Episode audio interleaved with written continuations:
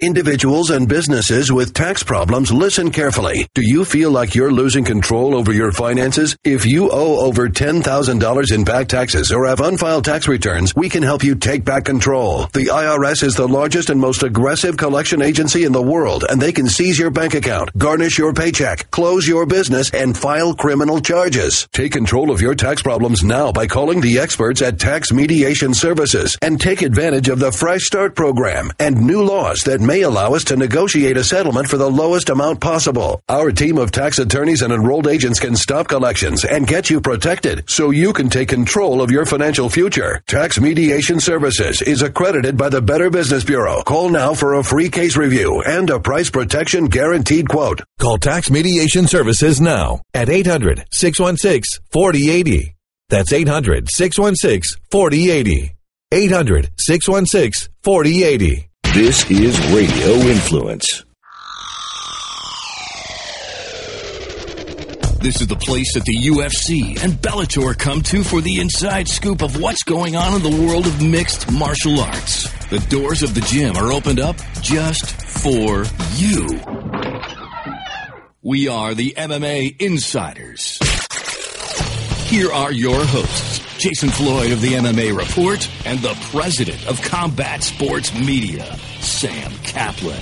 Conor McGregor has been fined $150,000 for the bottle throwing incident at the UFC 202 press conference. Greg Hardy wants to be an MMA fighter, and Jose Aldo, is he going to fight again? Who knows? Welcome into the MMA Insiders podcast. Of course, I'm Jason Floyd, as always, joined by Sam Caplan. Sam, how's it going, man?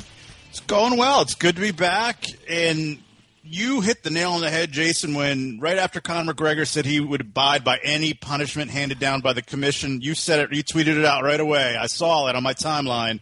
That that's a mistake. Yeah, I was uh, you know in my hotel room in Charlotte on Monday afternoon listening to that conference call, and right when he said that, I was like, "Oh, that is the biggest mistake he just made." And uh, we're going to get in, into all of that. Also, we'll squeeze in some uh, comments and questions that were submitted uh, on social media about things going on. Of course, the last episode uh, of the podcast, Paul filled in for Sam, and, I really appreciate Paul coming on the podcast. And, Sam, I'll tell you that the thing that really stuck, there were two things that stuck out to me what he said. First of all, right at the beginning of that podcast, letting everyone know that Darrion Caldwell has moved his training to Alliance MMA. But also, I appreciate how open and honest Paul was about sponsorship pay. And one of the more interesting things I thought he said was the fact of the difficulty there is right now for fighters on that World Series of Fighting card on November 12th, of course, same day as UFC 205, in terms of getting sponsor pay. And, and obviously, we, we know how much sponsor pay is a, a big narrative in the business world of MMA. I, I just really appreciate Paul and just how open and honest he was about that situation. I think based on what we've heard from UFC fighters, Bellator fighters, and now World Series of Fighting, uh, World Series of Fighting fighter, all in regards to sponsorship, I think we can pronounce fighter sponsorship as dead. Yeah. You know, it, had its heyday, it's had its run. It was once a very nice revenue stream for fighters, but it's gone, and I don't think it's ever coming back. And of course, uh, you do want to make sure that you're subscribing to this show on iTunes and Stitcher. We really appreciate anyone uh, that puts in a, a, rating and a review on iTunes. Really appreciate everyone that does that. We get a lot of five star ratings, so I really appreciate it. And let, and let your uh, friends know that, that, you listen to this show as we look to grow this show uh, each and every week. But obviously, Sam, the, the biggest news topic uh, in in MMA is what happened on Monday at the Nevada State Athletic Commission hearing. Uh, one of the notes that I think really isn't getting uh, talked about a lot from that meeting, of course, we're going to talk a little bit here about Conor McGregor, is Jon Jones was on the agenda. He was requesting a continuance of his disciplinary complaint that was filed back in September about, of course, uh, his drug test uh, failure with USADA uh, prior to UFC 200. And, and, Pat Lundvall, who obviously we'll get into here in a little bit, she is oh. she has her issues that basically why are we waiting for USADA to handle their thing? And I'm sitting there going, she doesn't, Jason, she doesn't have her issues. She has issues. But but here's the thing, and I was talking to somebody today about this in the industry. It wasn't a Nevada Athletic Commission drug test. It's a USADA drug test, so it is their responsibility to hand down their punishment first before Nevada can even have their opportunity. I'm sitting there going, does she not? I, I really wonder, does she not realize that was not a drug test that was done by the Nevada Athletic Commission. I think she needs to be drug tested. Can we order that? Can we start a petition and have her drug tested? Because just the, the antics and the behavior at, at, these hearings, she makes makes an ass out of herself. She makes an ass out of the commission, really dragging down the cre- credibility of the Nevada Athletic Commission. And the crazy thing to me you know, I still haven't figured out exactly what happened because according to the reports I read, you could correct me if I'm wrong, Jason, but didn't the Nevada Attorney General General rec- his the recommended punishment for Conor McGregor wasn't it twenty five thousand dollars plus fifty community fifty hours of community service? It was twenty five thousand dollar fine, twenty five hours of community service, and probably the most uh, uh, hilarious part of what the Attorney General recommended, Sam media training for Conor McGregor. But but Jason, how the hell the, the Nevada Attorney General recommends a penalty? How the hell do we go from twenty five thousand all the way up to one hundred fifty thousand? Was it because he he they, his side recommended the the PSA? Yeah, I mean, I, I actually I liked how Conor's camp and Conor himself went about this. They were like, "Look, you know, we want to do an anti-bullying uh, campaign uh, in, in, Nevada." Jason, in hindsight, that was a bad move. Cause now... yeah, in, in hindsight, it, well, I mean, there, there's a couple of bad moves they made there. I, I really, if I was Conor McGregor and I was his management team, Paradigm Sports Management, uh, they had their their internal counsel that was representing Conor on Monday afternoon or Monday morning in Nevada. Uh, first off, my, my first call would have been to Lucas Middlebrook because we know what, what he has done. Anyone who follows Lucas on Twitter, you can see that he has been tweeting about this whole situation. Uh, you know, as we're recording the show, we're probably, you know, 30 hours since that hearing took place. He has been tweeting about it. But, you know, you mentioned a little earlier, the big mistake that Conor made was the fact that uh, and by the way, how do you uh, you know swear somebody in under oath when he's on the phone? How do you know he raised his right hand? You uh, Skype. He wasn't on Skype. He was on his phone. I, which here's the kind of I, I chuckled when I was I dialed in. Usually I dial into these uh, these uh, hearings about you know five ten minutes before they're about to start, and so I, I dial into this hearing and then they don't have it muted, and you hear Conor McGregor's already on the line. My first thought is, wow, Conor can show up time to a uh, a commission hearing, but boy, he can't show up on time to a press conference, yeah. which was something that was uh, mentioned during this hearing. Which I, which first off, Conor McGregor doesn't need new media training. Conor McGregor should be the teacher of media training because there's no one better in, in MMA in terms of, of, how they handle media. But uh, you know, kind of for anyone who did not listen or, or, watch this hearing, the way it broke down is the Attorney General speaks, he presents the case for the state to the commissioners of the Nevada Athletic Commission. Then McGregor's camp was able to give their side.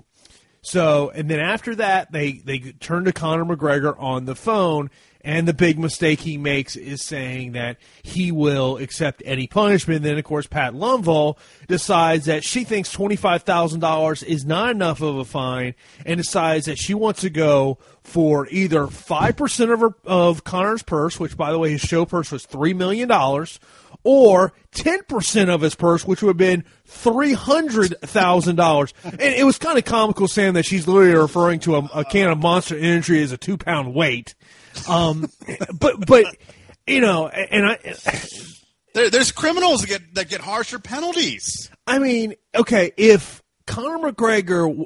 That, that, sorry, he got a harder, harsher penalty than criminals for committing criminal act, yeah. actions. What's what's going to happen when Nate Diaz comes up there, uh, most likely next month for his hearing, and the fact of okay, his show purse was two million dollars, but his team was the one who started this incident. Well, I think now that Conor's gone first, they will have a much be- they have time now to formulate some kind of defense. They they know what's coming now. I think Conor was probably completely blindsided because when the attorney general recommends a punishment, you know, I guess they got greedy, you know, and, and decided, well, we'll make some recommendations here, see if we can get it down even lower. We'll do a PSA, and I think once they put that PSA idea out there, Lundvall just ran with that, and based on the, the tweets that I read, she basically used that as the vehicle to say, well, you know, you want to do this PSA, we, we need more money then, and we don't have it, so you're going to have to pay for it. Yeah, I mean, and, And she and- used she used that. She was looking for an opening, and they gave it to her. Whereas if they had just come in, got on the phone, and said, "You know what? We, we agree with the attorney general. We're going. We we we will we'll, we'll commit to that that penalty, that fine." They, they would have been better off. So I think you know Nate Diaz, knowing what what's lying ahead, they can they can get on the phone and reject that notion from day one. And Nate probably should go there in person. To be honest with you. Sam, it's like I sent you a message on Monday. Abuse of power. Oh, and, it- and, and and let's let's make this clear: the Nevada State Athletic Commission hearing it's not a court of law. This is an administrative hearing, and I I really wonder if Pat Lundvall and Francisco Aguilar and Anthony Marnell, of course, Marnell is a chairman. Francisco Aguilar uh, was a chairman. Now he, he's just a commissioner. You could tell they were not comfortable at all with what Pat Lundvall wanted to do, even though they ended up, uh, you know, approving what she wanted to do. I wonder if part of their thought process is with the UFC essentially is no longer a Nevada company. I mean, they're a California based company at this point with WME. Are they wondering going, is she now potentially losing the biggest MMA star who has brought millions of dollars to that Las Vegas market? And all of a sudden, and, and I tweeted this, if I was Conor McGregor and his management, even though I think his tweet was absolutely hilarious after the fact, if I was Conor McGregor and his management, I would say, you know what? I'm done fighting Nevada. I want to fight in New York City every time from now on. and that and that's what I tweeted out that recommendation because you look at Floyd Mayweather and Floyd Mayweather committed several infractions over the years, but because he represented so much revenue for the state of Nevada, they always treated him with kid gloves. And I don't know what's going on. I guess maybe there's a bias towards boxing because Floyd Mayweather's retired. He may do another fight, maybe he does two fights, but the old Floyd May- Mayweather, the big cash cow, the big money train, that's not going to be rolling anytime soon. Conor McGregor is the new Floyd Mayweather. Is he generating as much revenue as Mayweather? No, but he's the number one revenue generator as far as combat sports in Nevada. And if you're Conor McGregor, he, you got to use your power here. You've got to use mm-hmm. your leverage. You've got to throw your weight around. Do not accept this fine. Do not accept this miscarriage of justice, and just come out and say, "I've been wronged here. I've been screwed." Until this situation gets righted, you will not see me fight Nevada. I'm going to take my fights and the revenue that my fights ge- generate. I'm taking it to New York. I'm taking it to California. I'm taking it to Europe. I'm taking it everywhere but Nevada. You know, we got this question on, social media uh, to our, our show Twitter account, which is at MMA Insiders PC. This comes from Alex Deward. He said, if McGregor refuse, refuses to pay the Nevada Athletic Commission fine and bypasses Las Vegas for all future fights, can the Nevada Athletic Commission enforce the payment somehow? Um, and I, I'm not positive about this, Sam. I, I'd have to ask some people in the, in the regulatory side of this, but I think pretty much if that was the case, they would literally have to start filing legal paperwork to, to get that that fine. Right. I mean, the answer to that question is yes and no as far as whether or not Nevada can block him from fighting at 205. In most situations, yes, they could block him. The ABC is a loose affiliation. They, they, it's a bunch of different bodies that are separate entities that agree to work together. But there's no hard and fast rule that says if you're suspended in California, you can't fight in New Jersey. If you're suspended in California, chances are that Nick Lembo is going to show enough respect to Andy Foster that he's not going to allow that fighter who's on the national suspension list to compete in New Jersey. But if Nick Lembo thought some, if he didn't agree with the situation, if he thought a fighter was uh, unjustly suspended or it was from another commission that he didn't take serious, there's nothing to stop that fighter from competing in New, New Jersey. If you're suspended in Florida, you can't fight in Florida. Typically, that suspension is going to be honored everywhere, but it doesn't mean it has to be. It's not a hard and fast rule. So, New York, I would say, with about the amount of revenue that's on the line there and the amount of attention that 205 is going to get, I don't think you know. Plus, it's it's a new commission eh, for for New York. It's a new MMA commission. It's still not completely 100 uh, percent formed. I don't see them honoring that suspension from Nevada. So if Conor McGregor decides not to pay the fine, I still think that there's not going to be any issues for for him fighting. You know, with regard to him fighting at UFC 205. What's more likely to happen is, from a legal perspective, they'll probably cover their bases. They'll probably file an appeal, and that appeal will probably keep him off a national suspension list until his situation until he has his day in court. By the way, one of the interesting things about uh, this uh, meeting on Monday is that on the um, paperwork that Conor put in front of the commission for UFC 202 listed his primary address as Irvine, California.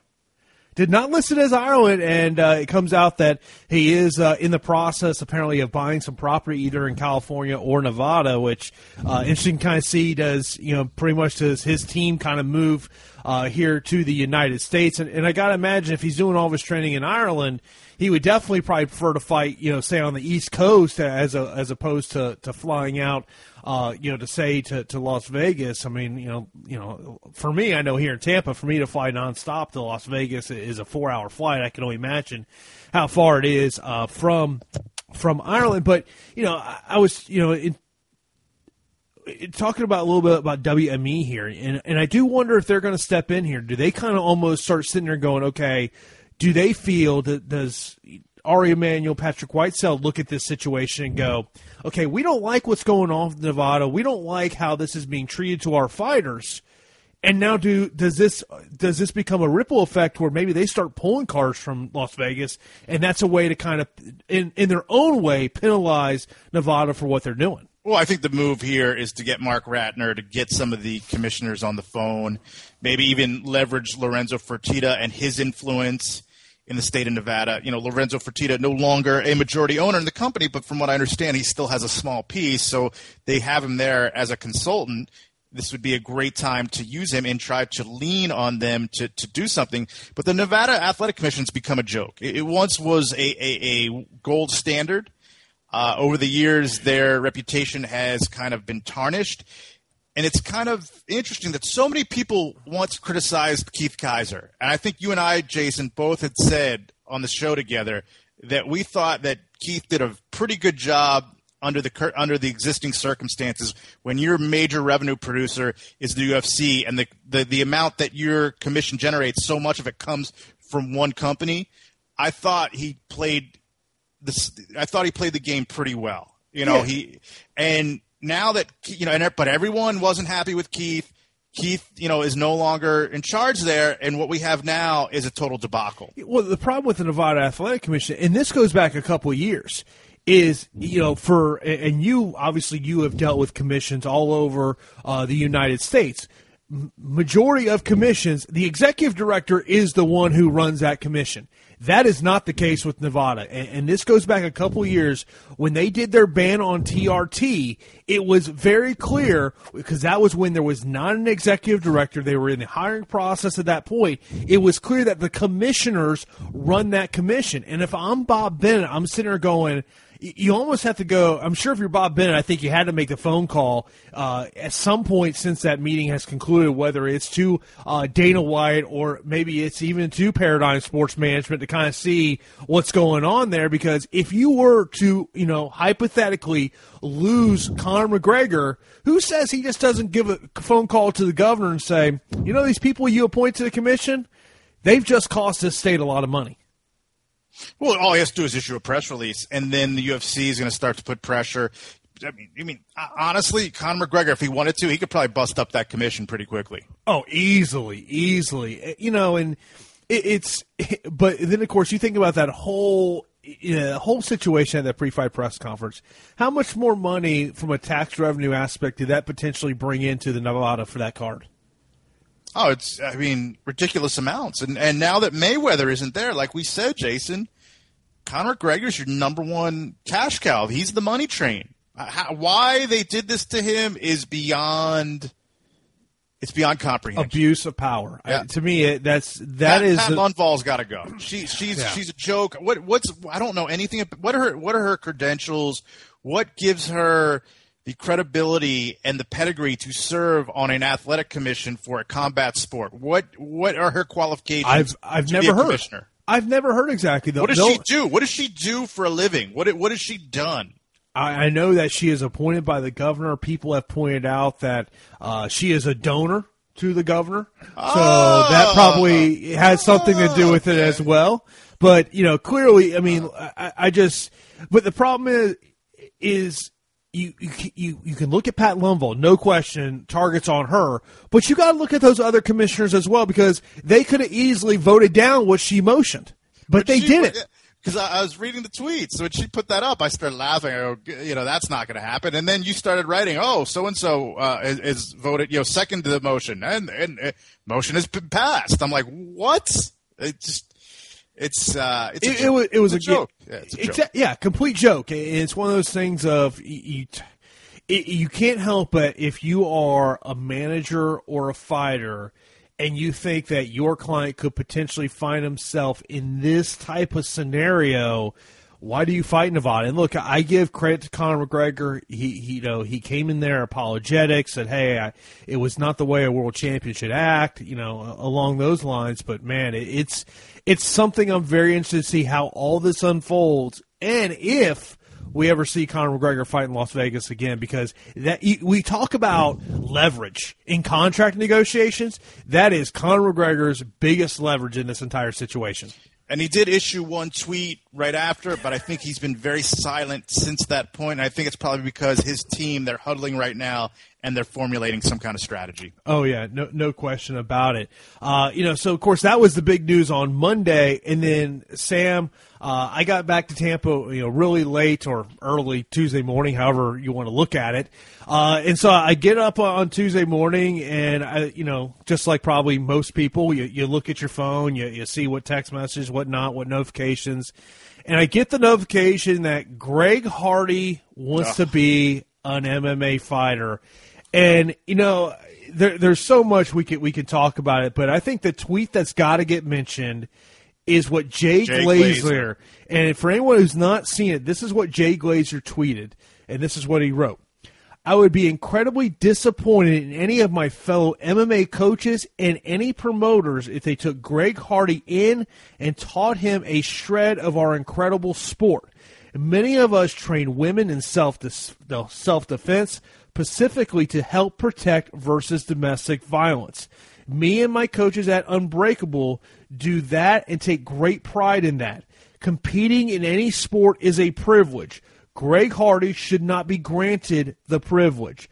There are many beautiful arts taught in our sport, none of which should be afforded to him. And that was Jay Glazer on Twitter on Tuesday. And I, Sam, I don't know why a MMA promotion would want to bring in Greg Hardy.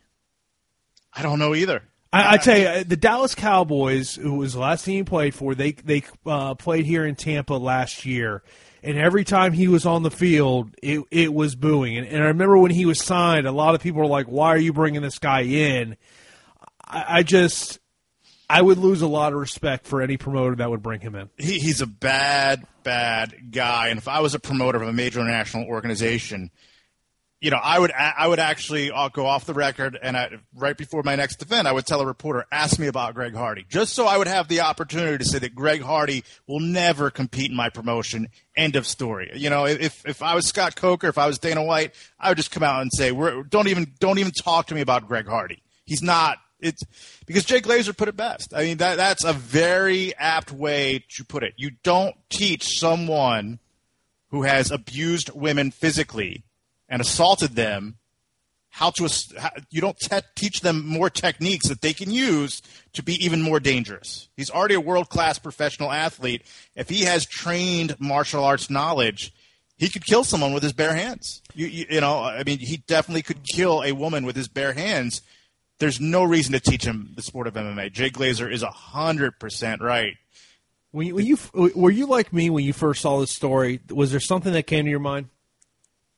yeah bellator Oh yeah, it was the first thing I was like, Yeah, "Oh yeah, man, yeah. Bellator's." And, and and look, and maybe that's not fair to Bellator. Maybe it's not. However, we we've seen some of the fights they put on, so you know, it's like we got this uh, this question uh, on, on Twitter. Uh, from uh, at MMA underscore nostalgia 47 goes, Do you think we will see guys like Ryback or Shawne Merriman fight in Bellator, or will the fallout from Kimbo Dada prevent that? I, I really hope Bellator is not going that route. I actually look. Uh, I know we can be accused of being maybe a little too harsh on Bellator at times, but I think Bellator, the fight cards they have been putting together uh, as of late, are really good. I, I think they're doing a, an excellent job of putting together quality main card that's going to get you to stay home on a Friday night or, or go out to your local sports bar and say, hey, turn on Spike. I, I want to watch the fights. And, and I think they've done a good job with their, their online preliminary cards of giving you a reason to tune into the dot com prelims, but also putting a couple of fights on there that are clearly to draw in people uh, in those venues. The uh, they've got Shlemenko and Kendall Grove coming up, which, by the way, uh, Alexander Shlemenko was drug tested out of competition last week, uh, along with Andrei Koreshkov. Both of those drug tests did come back clean. Uh, so there is uh, some out of competition drug testing that's now starting to take place in Bellator, per Mike Mazzulli, who is handling that for Bellator. Uh, you look at that November 4th card, Liam McGeary, Phil Davis. Uh, great preliminary card. Uh, we're also going to see the MMA debuts of Tyrell Fortune and Ruth on that card. Uh, I, I, think Bellator's doing a great job, but, you know, we, we talk with Bellator about you, you, there's times where you say, oh, man, they're taking three steps forward. You go out and you sign Greg Hardy, that's like a million steps backwards to me at the end of the day, I don't think it has a shot to happen because you have to remember Bellator is owned by Viacom. Viacom's a major, massive corporation. I don't think they're going to be associated with a piece of trash like Greg Hardy. I don't think they want that kind of press. I just don't think they want to be in that business. And I remember when I was part of Fightmaster, when I was part of the casting team, you know, it was laid out for us because they did extensive background checks on all of the fighters and they knew that I had the most knowledge about the fighters. And, you know, I said, what, you know, what's the criteria here. What is going to be acceptable and what isn't going to be acceptable. And they pretty much said murder, you know, if, if somebody has murdered someone, not acceptable. If someone is uh, committed any kind of assault against a cop, not acceptable. There, that's a that's a non-starter. And if anyone is any, has ever been convicted of any type of violence against women, non-starter, they're out. We're not even going to talk about them. So they said anything else would be up for discussion on a case by case basis. But they said in those three instances, don't even bring them up. And if you know if you know that they've been in those types of situations, let us know, and they'll automatically be gone. So that that I think that came from upstairs. Uh, it's a great policy to have, and I think it's a policy that probably is carried over to just Bellator in general, not just Fight Master and their casting of reality shows. So I don't think even if even if somebody within Bellator thought it was a good idea, I don't think it would ever get past the, the corporate level. Thoughts on Ryback? I, I know you've had. That's fine. That's fair game. That's fair game. You know, if he wants to do it, if he wants to train, and they they do a, a decent matchup, that's fine. If if the UFC can do CM Punk, why can't Bellator go with Ryback? Yeah, it's uh, you know, but I, I, guess my question. And look, I'm not a, a professional wrestling fan. I mean, um, I may if I'm flipping through, I see it on, and, and there's someone that I know lives here locally in Tampa that maybe, um, you know, I see him around town. Maybe I'll, I'll watch it for a little bit, but I just, you know, obviously you're bringing Ryback for television ratings, no, no right. question. But is Ryback that type of professional wrestler that can bring in a new fan base to Bellator?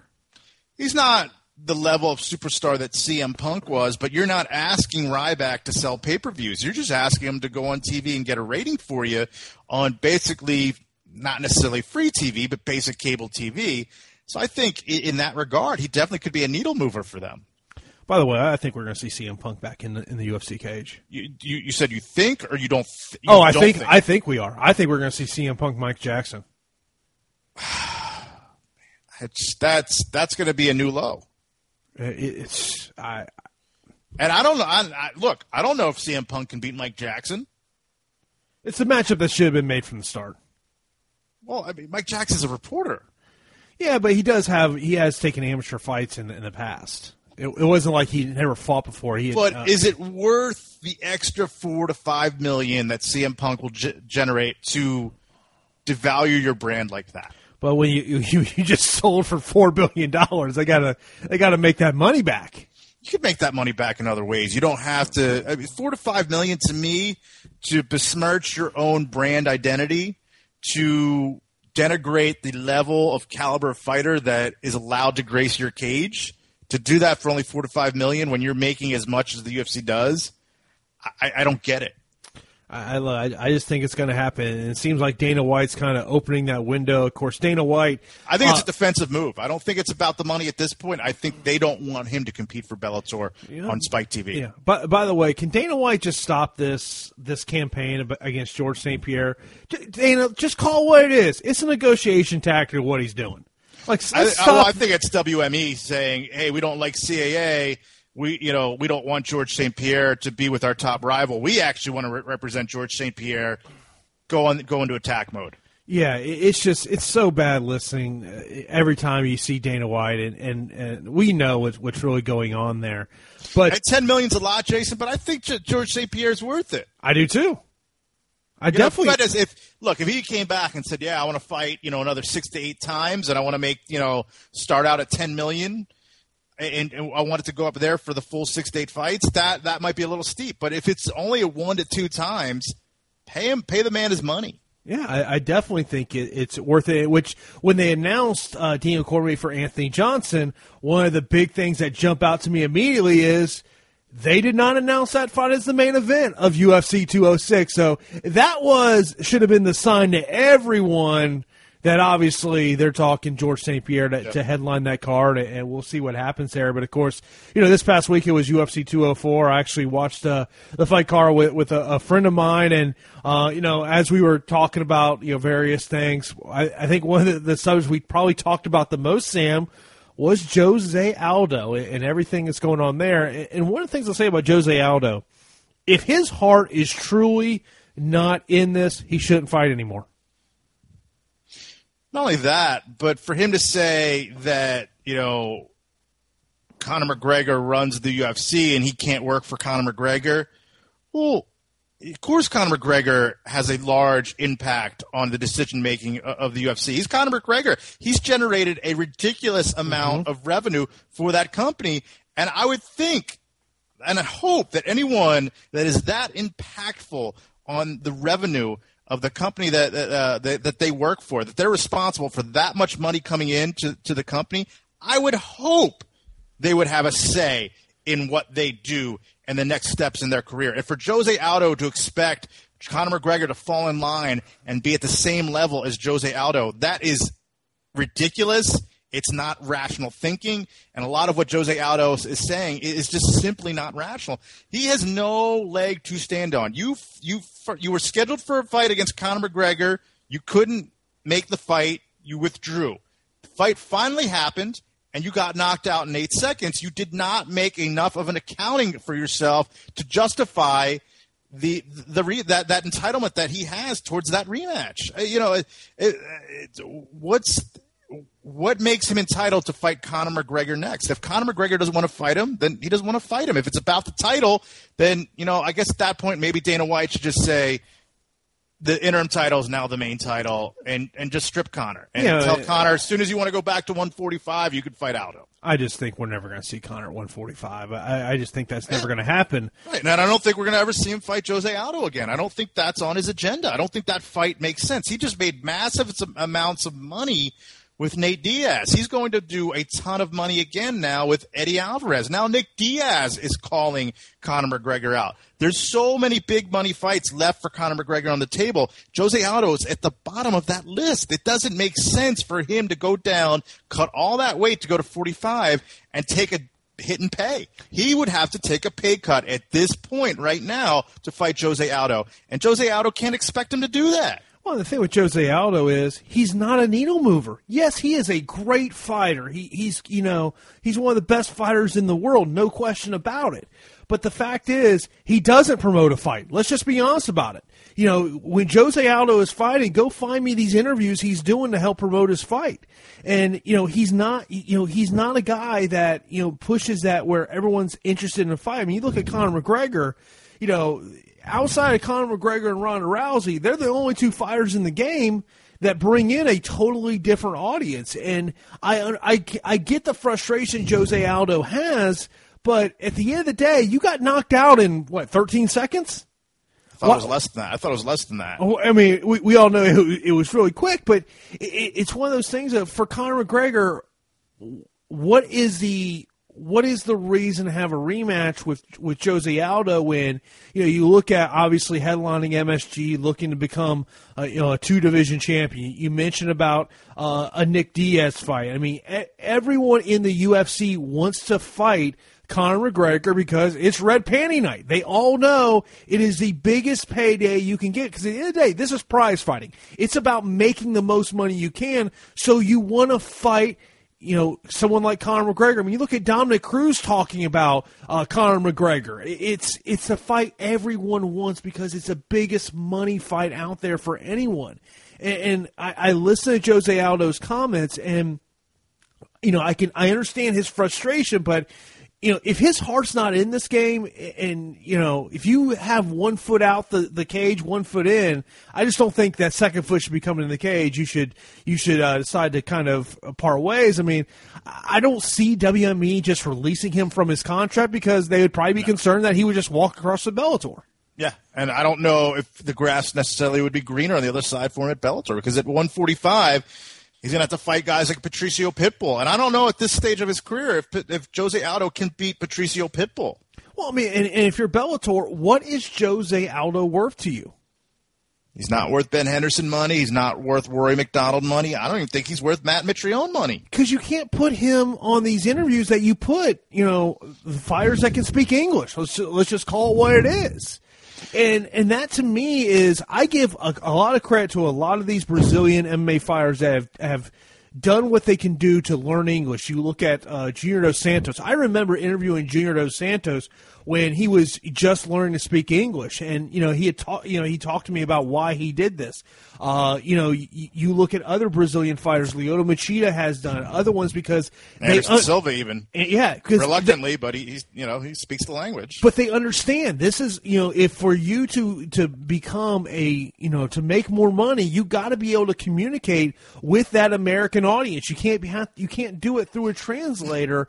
I, I look at I mean the only advantage I would see of why Bellator would maybe want to bring in Jose Aldo, kind of a, a, an old pro wrestling thing, is basically he throws a UFC belt in a dumpster on their broadcast. I mean, that's that would be really the only reason you would you would bring him over. I mean, you know, I had people saying, "Oh, Bellator would pay you know Jose Aldo half a million dollars." I go, "You're crazy." Yeah, they're not paying Jose Aldo half a million dollars because the guy was not somebody that on pay per view drew. You know, go back and look at his pay per view buy rates; they weren't good.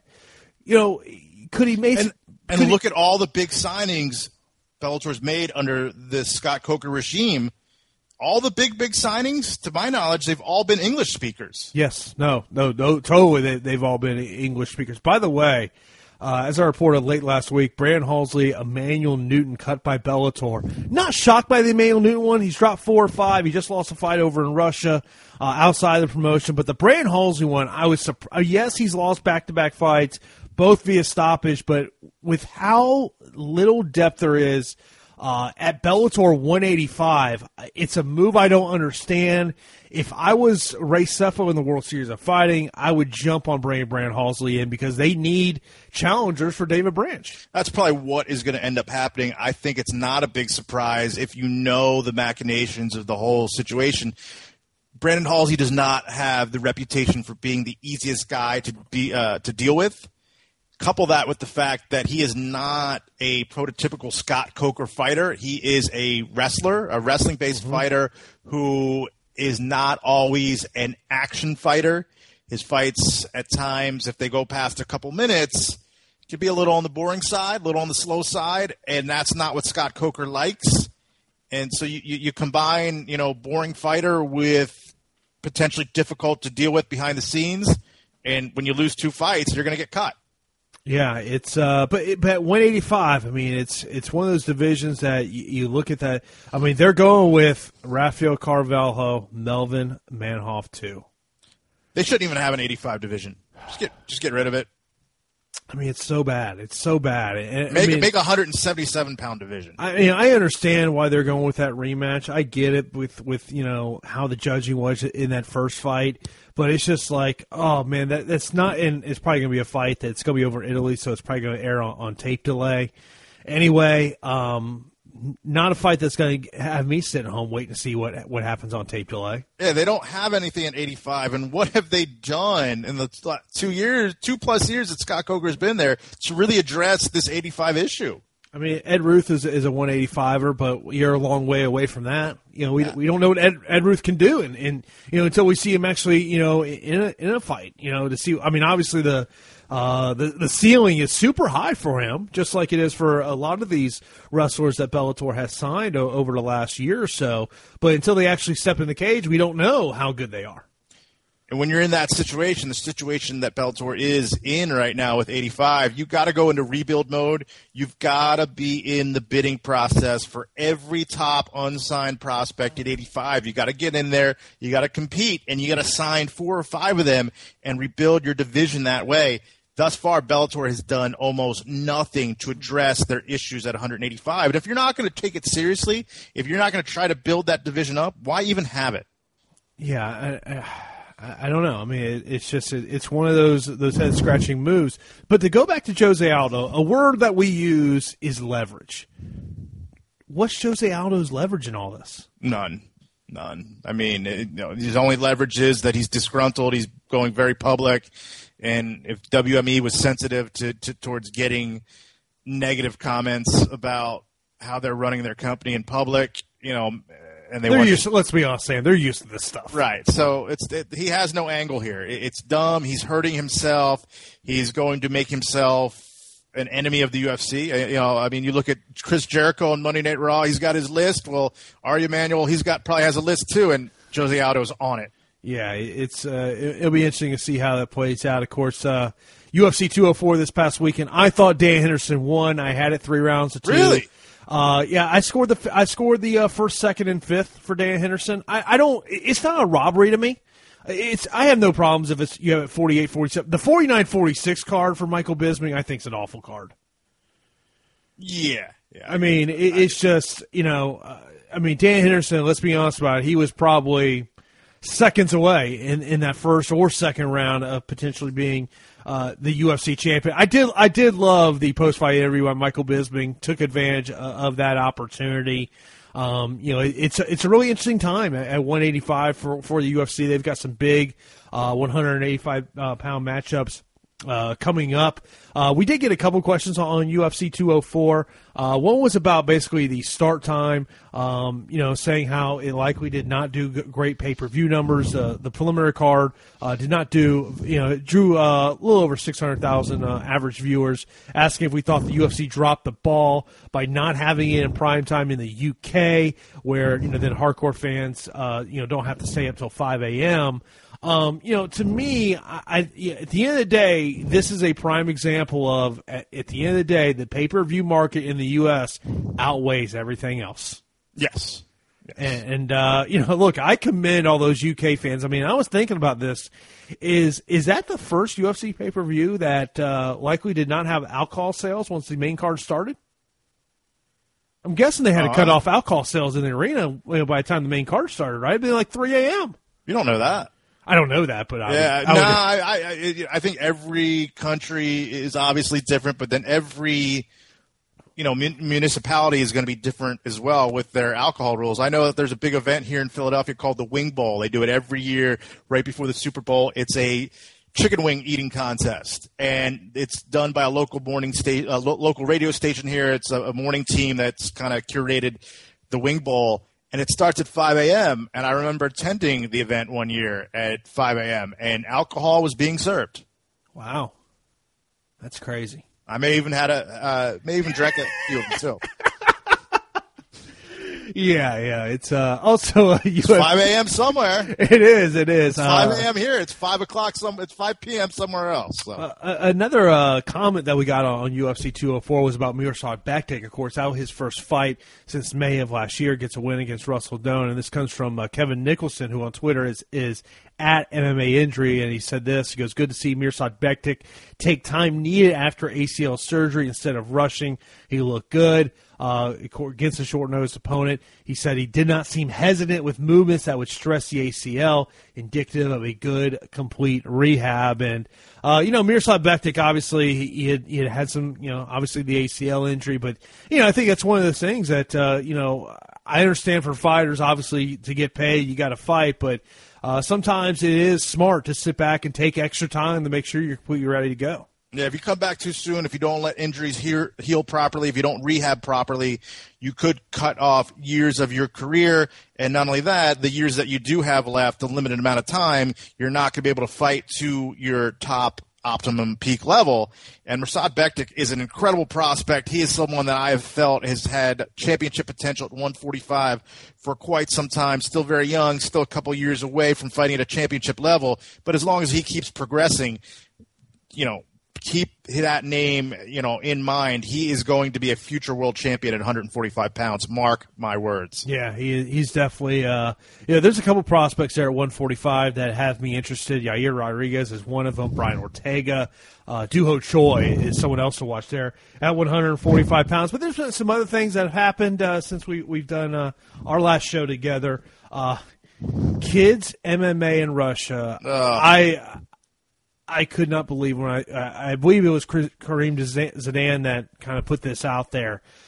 I couldn't believe what is happening over there. What does it say about your culture when you're putting two eight year old children into a cage or ring together in a full combative fight? Uh, uh, uh, what does that say about your culture? To me, it's it's savage behavior. It's disgusting and I respect cultural differences and, whatnot.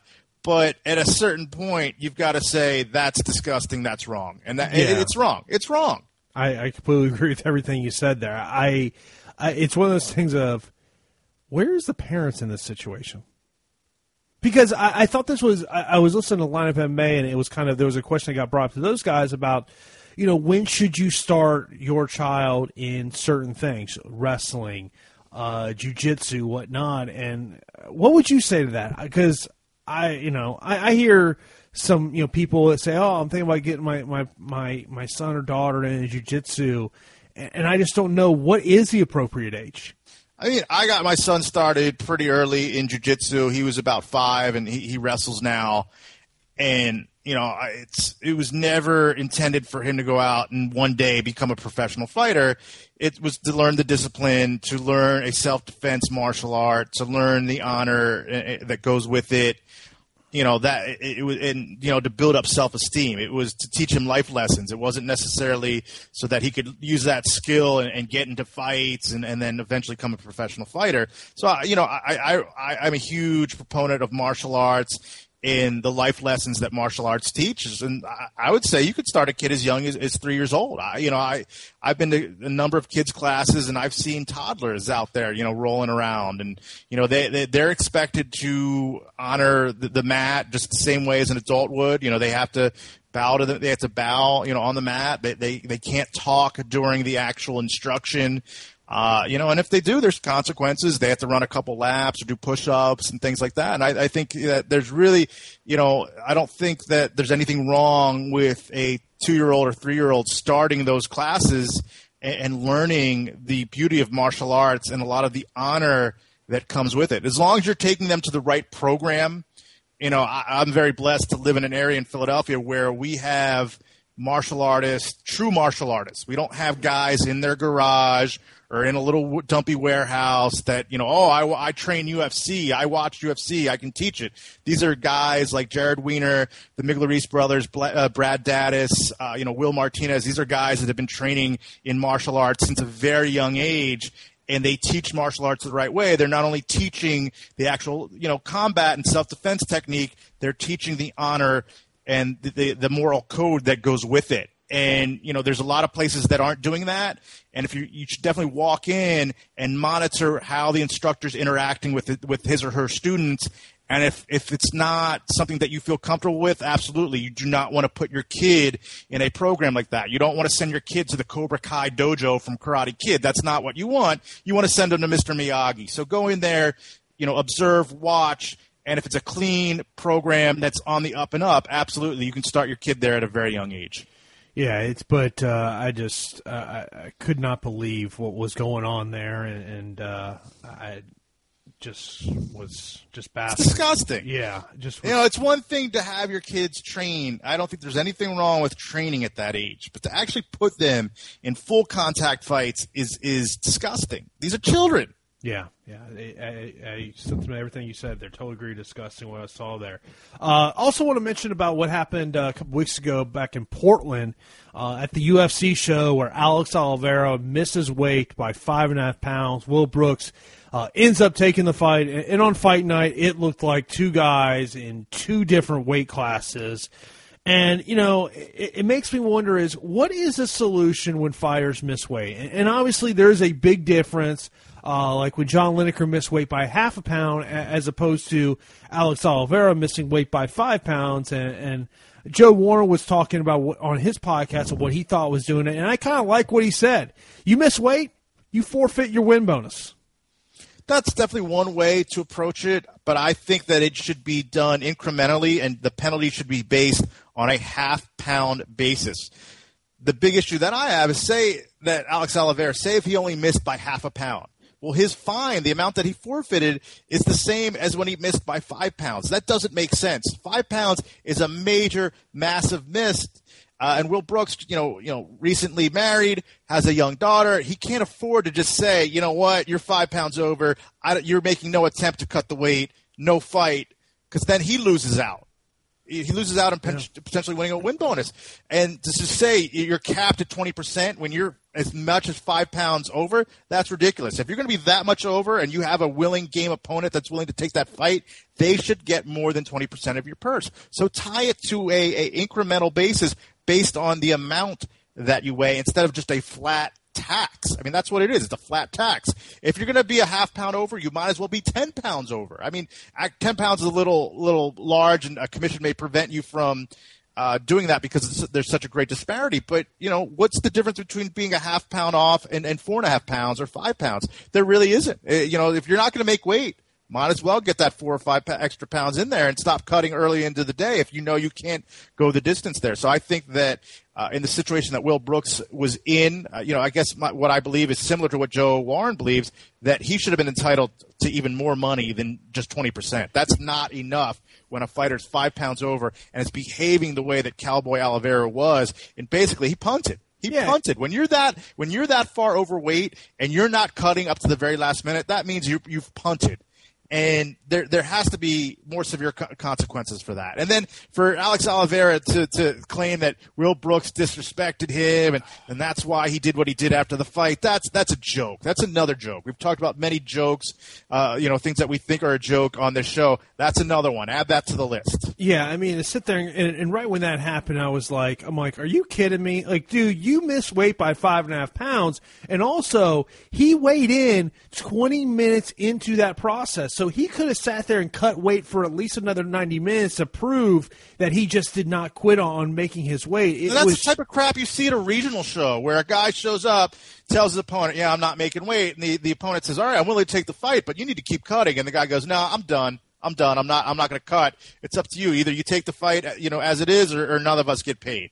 That's that's a regional bush league move and it shouldn't be happening at the UFC level. The UFC shouldn't have allowed that. They should have gone to Will Brooks and said, "Hey, this is this is a huge weight disparity. The UFC could afford to say, Will Brooks, hey, Will, you don't have to take this fight. We're going to give you the we're going to give you the show purse, and you know what? We're going to give you the win bonus. We're still going to save money at the end of the day because now we're not paying Alex Oliveira anything."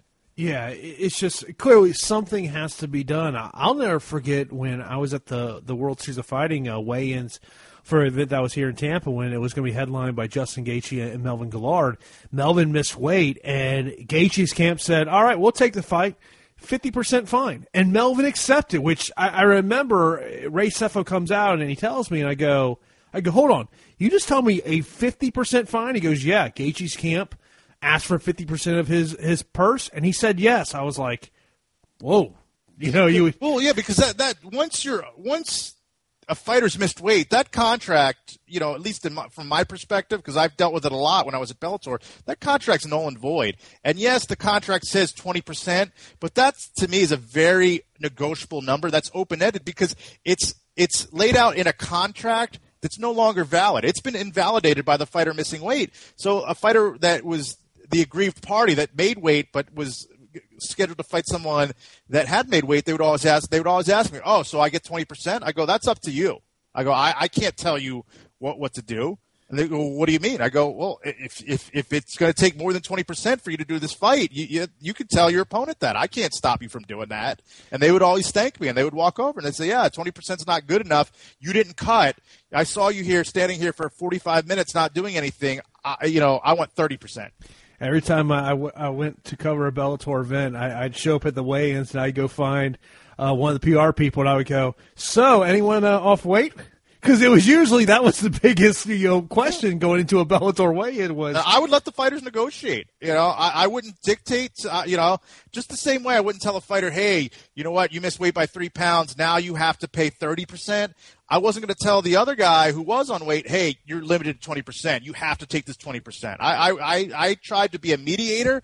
I never tried to dictate terms. I always told the fighter that had made weight, I go, you tell, you tell me, and I'll tell the, the other camp what it's going to take for you to take, the, to accept this fight under these new conditions. You hope that maybe something does change uh, going forward here with UFC in, in particular. I mean, you know, I mentioned John Lineker missing weight, but John Lineker did not weigh in till literally 20 seconds left in, in, in the weigh-in window. So he was trying to get down to 136, and, and, that was anyone who's not seen that fight between John Lineker and John Dodson, You got to go find uh, find a way to, to catch that fight because that that was a great fight. Lineker uh, saved probably saved his UFC career with that fight. Oh you know, yeah, it, it, was one thing for him to continually miss uh, miss weight at 125, but then to miss weight, even though it was by a small margin, you've gone up to 135. That's not a good move but he redeemed himself with that performance in the cage. They're gonna they're gonna overlook that. It looks like he's gonna live to see another day yet again. Yeah, that, that was a, a great fight between those two 135 pounders. Now we we are going to end this show on, on a sad note. Uh, you know, 2016, we have lost a lot of people uh, in the mixed martial arts community, Sam, and uh, it happened last week. Josh Samman passed away after being in a coma in uh, a hospital. Uh, I don't think there's been an official cause of, you know, you know, obviously there was a lot of speculation out there on Josh Samman, but uh, you know we, we lost uh, another one. I mean, obviously, uh, you know what he did in, in, the case, but also some of the writings that, that he had, um, you know, during his time writing for BloodyElbow.com was always a, an interesting read. But it's just it's been a bad year for the the mixed martial arts community another big loss. Josh Samman, uh, you know, touched a lot of different lives in the sport of MMA. Very well liked within the MMA community. Just a tragic death, regardless of what the circumstances may be. Someone died before their time, and it's it's sad. And I feel for him, his family, and his fans. He made a lot of fans within the MMA community, and this has been just a horrible year in any walk of life, in any industry, in any genre there are going to be people that you lose during the course of the year. That's the sad reality. But for this year in MMA, this 12 month period, Kevin Randleman, Mark, the son of Marcus Kowal, probably the most heartbreaking and most tragic out of all these. You know, Marcus Kowal's son was Miner, the longtime producer of Bellator. You look at Kimbo Slice, Jordan Parsons, another tragic situation where he, he was probably hit by an alleged drunken driver. It's just you know, uh, Ryan Jimmo is, is gone as well. You know, you look at all of these people that have been, you know, well-known figures in the sport of MMA and big parts of the MMA community, and they're gone, and they've all happened within the course of the year. And you know, I'm pretty sure I'm probably leaving a couple people out. It's just been a crappy, crappy year for the MMA community, and I hope that this string of losses ends. You know, one thing I do want to mention uh, about this um, situation is how it was reported on Sam. You know, um, obviously, I did not, um, I did not report anything on it because a no one was telling me anything on the record, and you know, one of the things, and, and I think as a reporter, you, you learn lessons over the years, and, and one of the lessons I think that most reporters, if they don't know now, should know is that your readers they don't like these tweets where you're throwing something out there but you're not really telling them what's going on. Um, and, and, the other thing that I, think that for a lot of reporters a, a situation of, of, why you don't want to report on these type of situations is the jason pierre paul situation um, you know, he is suing ESPN and Adam Schefter for putting his medical information out there with, with you know HIPAA laws, whatnot. Um, for me, that's why I would never report on something like that. Uh, unless you have a family member who's going to go on the record and give you a quote about something. Um, but you know, it's one of those things of the Jason Pierre lawsuit is changing the way uh, situations like this get reported. And Jason, I get it. Uh, you know, I'm human. I see it from the human side. If you're a reporter and you manage to forge a friendship with, with Josh Schumann, I get it. You don't want to, you know, it's it's too close to home. Some people might say, well, if you're a journalist, you're always a journalist 24 hours a day, blah, blah, blah. I, I don't necessarily agree with that. But it, it, still, that doesn't excuse the way this story was handled by a lot of journalists. Either you report nothing or you report something significant. You don't go in between. You don't put out these vague, cryptic tweets. You know, I'm reading reporter tweets from reporters, not fans, but from reporters, people that report from major websites, and they're saying things like, "Oh, can't get into details, but you know, Josh Samman really needs your prayers." Well, what for? You know, like, what, what do you mean? What, what, what is, you're putting out a cliffhanger? You know, somebody's life is in the balance, and you're using it as a cliffhanger, and then someone tweeted a picture of Josh Samman raising his arms, and I'm like, well, wait a minute, is is he okay? Is is that a you know triumphant uh, picture that Josh is pulled through here and is going to get a second shot at life here, or is that your tribute? To, to Josh Samman. There was no caption, there's no text, nothing from another MMA reporter. And that's just that's bad behavior. That's just wrong. And if you're a journalist, you can't conduct yourself that way. Either you're going to sit on the story completely and just keep it to yourself. And if it's affecting you personally, call some friends, talk about it privately, but don't bring your grief onto social media if you're a reporter unless you're willing to report the story. And I'll flat out say it. And, and some people may get pissed off if I say this. If this was Jon Jones, Conor McGregor, this story's reported a lot differently. You know, it it's just it's you know you know we, we all have friends in these industries, but um, but there is you know for me just my own personal there's because of situation and knowing what HIPAA laws are here in the state of Florida, the only way I would ever report on that is is if I had a family member go go on public. Of course, uh, Josh's mother did give a statement before he had passed about uh, the speculations of it uh, being a, a, heroin drug overdose, and uh, you know we'll, we'll, see what the medical examiner ends up coming out uh, as they were going to perform an autopsy on Josh Samman. I believe it's on Friday of this week that his funeral is in Tallahassee, Florida. So that is going to wrap it up for this week's edition of the MMA Insiders podcast. Of course, a lot of great stuff here on this week's show. Of course, you want to subscribe to this show, iTunes, Stitcher, TuneIn Radio. Uh, all you got to do is search the MMA Insiders on iTunes. We really do appreciate if you would rate and review this podcast. Anything else you want to mention, Sam, before we get out of here? That's all, man. That's uh, I got I got to keep continue my fast. Just began, and uh, my mouth is getting pretty dry here. All right. Of course, you can follow Sam on Twitter at Sam Caplan MMA. You can follow myself on Twitter at Jason underscore Floyd. So once again, this has been the MMA Insider Podcast. Follow Jason Floyd and Sam Caplan on Twitter. Find them at Jason underscore Floyd and at Sam Caplan MMA. This is the MMA Insiders Podcast on Radio Influence. Radio Influence brings you the best in digital media broadcasting. When it comes to sports, we've got experts like national sports radio host Rich Herrera, the fabulous sports babe, former Major League Baseball manager Kevin Kennedy, and former Bellator matchmaker Sam Caplan. Want a good laugh? Then go on the beach with Pants and Roller Girl, or just LOL with Nancy Alexander. And when it comes to real life, dangerous conversation with Scott Ledger and Beyond the Badge with Vincent Hill will make you think. When it comes to what you want, Radio Influence has you covered. Find our programming on iTunes, Stitcher, TuneIn Radio, and RadioInfluence.com.